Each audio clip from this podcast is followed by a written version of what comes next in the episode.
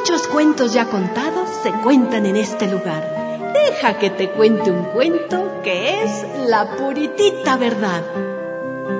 De tierras lejanas y heladas montañas, siguiendo su mapa de rutas marcadas, salió la monarca de instinto muy férreo, buscando su tibio palacio de invierno.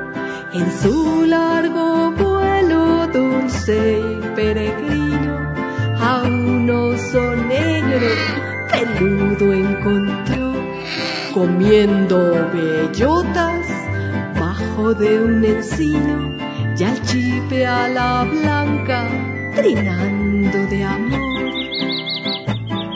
Soñando en el bosque de pronto escuchó aullar a los lobos, que miedo les dio. Temblaron venados, cotorras serranas, también las ardillas y las musarañas. En plena conquista vio a los coconitos cuiteando, cuiteando, muy llenos de amor. Lucían sus mocos, también sus piquitos, sus plumas, sus patas y su corazón. El bosque es travieso allá en las montañas, salpica agua dulce en ríos y cascadas, juega con las nubes que suben y bajan, y el aire silbando por hojas y ramas.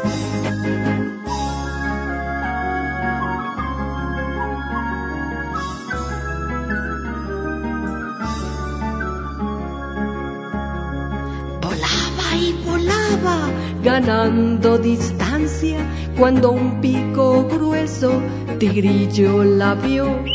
¡Chica corretiza! El ave la alcanza, pero un pino gordo cobijo le dio. Después de ese susto, ella descansada, por una cascada la trucha saltó, y bajo el zacate corrió un teporingo. Pequeño conejo, ¿dónde se escondió? Sonó un picoteo, llamó su atención, escuchó su canto, ¡qué risa le dio!